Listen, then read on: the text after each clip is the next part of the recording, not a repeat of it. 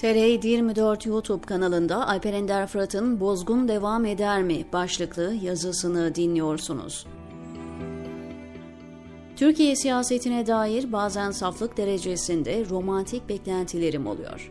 Türkiye'nin içinde bulunduğu bu olağanüstü kötü durumun ülke için belki de büyük bir şans olabileceği, yepyeni bir başlangıç için zeminin çok uygun olduğu gibi romantik düşünceler bunlar. AKP'nin çalan, hortumlayan, bölen, istismar eden, kamplaştıran politikalarından yılmış, bıkmış ve gerekli dersleri çıkarmış toplumsal muhalefetin bütün bu sorunları çözecek bir irade geliştirebileceğini düşünüyordum. Saflık derecesinde bir iyimserlikle.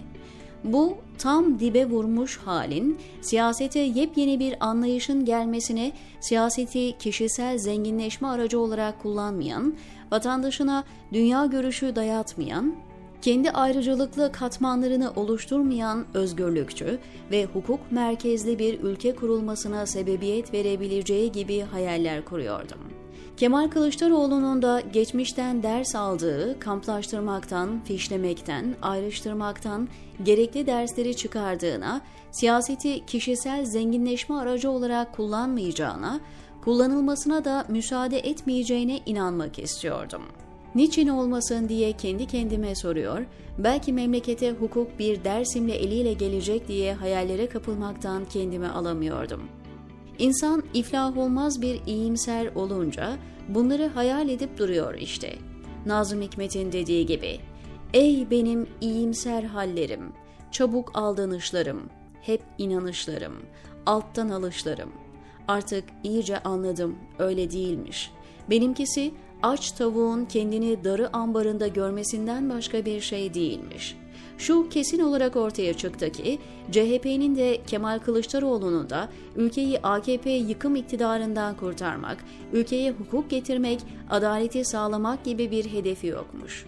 Başka hesapları, öncelikleri, başka dertleri varmış.''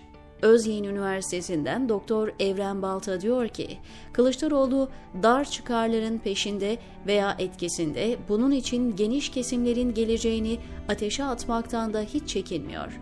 Ülkenin siyaset yoluyla düze çıkma tarihi fırsatını elinin tersiyle iten CHP, dar çıkarların etkisi altında yerel seçimlere hazırlanıyor. 14 ve 28 Mayıs bozgunlarından sonra CHP belediye seçimlerindeki 2019 başarısını tekrarlayabilir mi? Büyük şehirleri elinde tutmaya devam edebilir mi? Hiç sanmıyorum. Önceki gün medyaya CHP Çankaya Kongresi'nden bir fotoğraf düştü. Bu fotoğraf CHP'deki heyecanı göstermesi bakımından çok önemli bir görüntüydü. Tabanın partiye olan inancının bugünkü halini resmediyordu fotoğraf.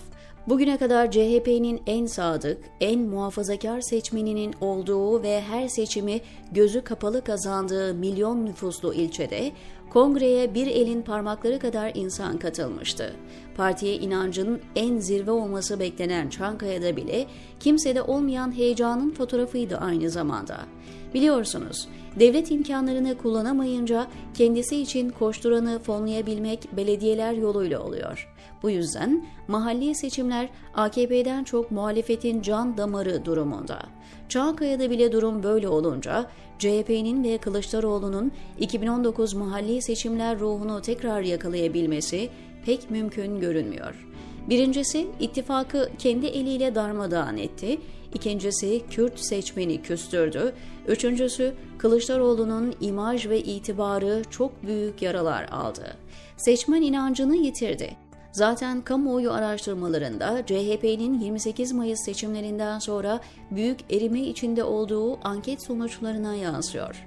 Tabii bu söylediklerim normal siyaset koşullarında geçerli bir analiz. Seçimlere iki keklik türküsüyle giren, mitinglerde Erdoğan'ı silkeleyen Bahçeli'nin bile bilmem şu kadar oy aldığı Türkiye seçimlerinden bahsediyoruz.